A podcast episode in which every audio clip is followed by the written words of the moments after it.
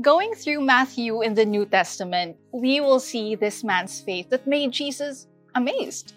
The guy I'm talking about was a centurion. And a centurion, he, he wasn't even Jewish. And maybe it's safe to say he doesn't even follow their traditions. This guy wasn't one of his disciples or part of the crowds who followed him. This centurion, a commander of soldiers in the Roman army, had one problem. His servant was lying sick at home, and yet Jesus found his faith impressive. So the story goes like this, and you can read this in Matthew 8, verses 5 to 13. During the time of Jesus' ministry on earth, he entered one of the towns called Capernaum. And this centurion comes up to Jesus to seek healing for his servant, who was paralyzed and suffering terribly. He couldn't move. At the time, people went to hot springs or shrines or holy people, like a prophet, for healing. But this centurion went to Jesus to ask him for healing. And Jesus responded to him, saying, I will go and heal your servant. But the centurion replied, Lord, I am not worthy for you to come into my house. Just say the word, and my servant will be healed. And when Jesus heard this, he was amazed. He marveled at his faith.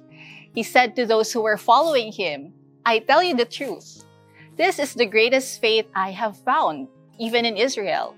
And then he went on saying, Go home your servant will be healed just as you believed he would.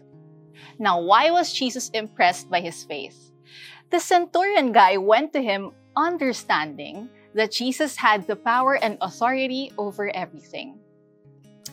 Now, how about us? How much of Jesus' power and authority do we recognize in our lives? Jesus has the authority over everything. He had the power to heal, to cast out demons, to restore, to calm the storms, and to save. Because God has given him that authority. And that authority backs him up. Now, when we come up to Jesus, how will he find our faith? Will he marvel because of our great faith and confidence in him?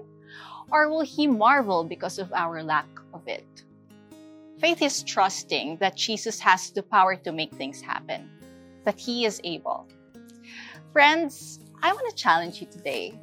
Whatever you believe Him for, whether that's a new job or finishing your school or getting healed, trust Jesus. Have faith in Him. Hold on to His word. And may it be done according to your faith, just as you believed it would. Have a great day.